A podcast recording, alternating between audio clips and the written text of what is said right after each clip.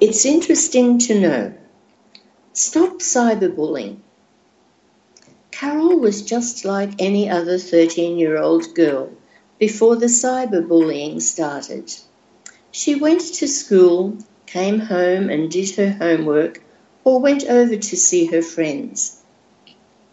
She took her pet dog for a walk in the evening and used to like going swimming and doing gymnastics at the weekend. All of this changed when cyberbullies started to target her.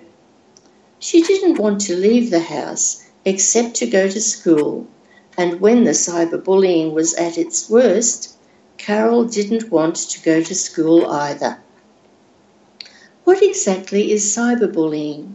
And why does it have such a massive effect on the lives of young people like Carol? Cyberbullying is bullying that is carried out using electronic devices such as mobile phones and computers, or communication tools that we use on a daily basis, such as social media sites, text messaging, and online chat rooms.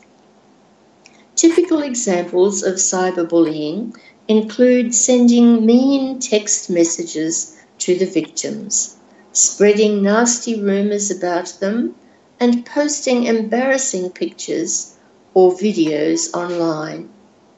In Carol's case, a group of girls, who she thought were her friends, started sending her text messages asking her to meet them so they could go to the cinema together. However, there was no one around when Carol arrived. It was all a trick. Then other pupils started sending her mean messages, threatened her, or laughed at her. Sometimes the cyberbullies used fake social media accounts to contact Carol, to send her weird pictures and dirty hints. Carol's parents noticed that she had changed and they asked Carol what was going on. Carol broke down and told them everything.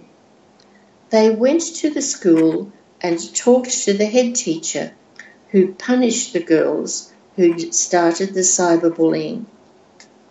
Carol is now planning to organise information events about cyberbullying at her school.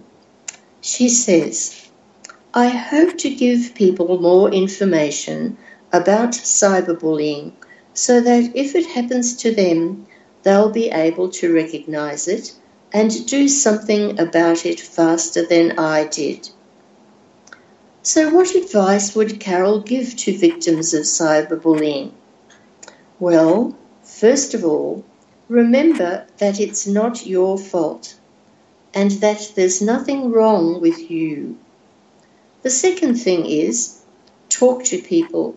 Don't just keep it to yourself. Talk to someone you can trust, like your parents, a real friend, or your teachers.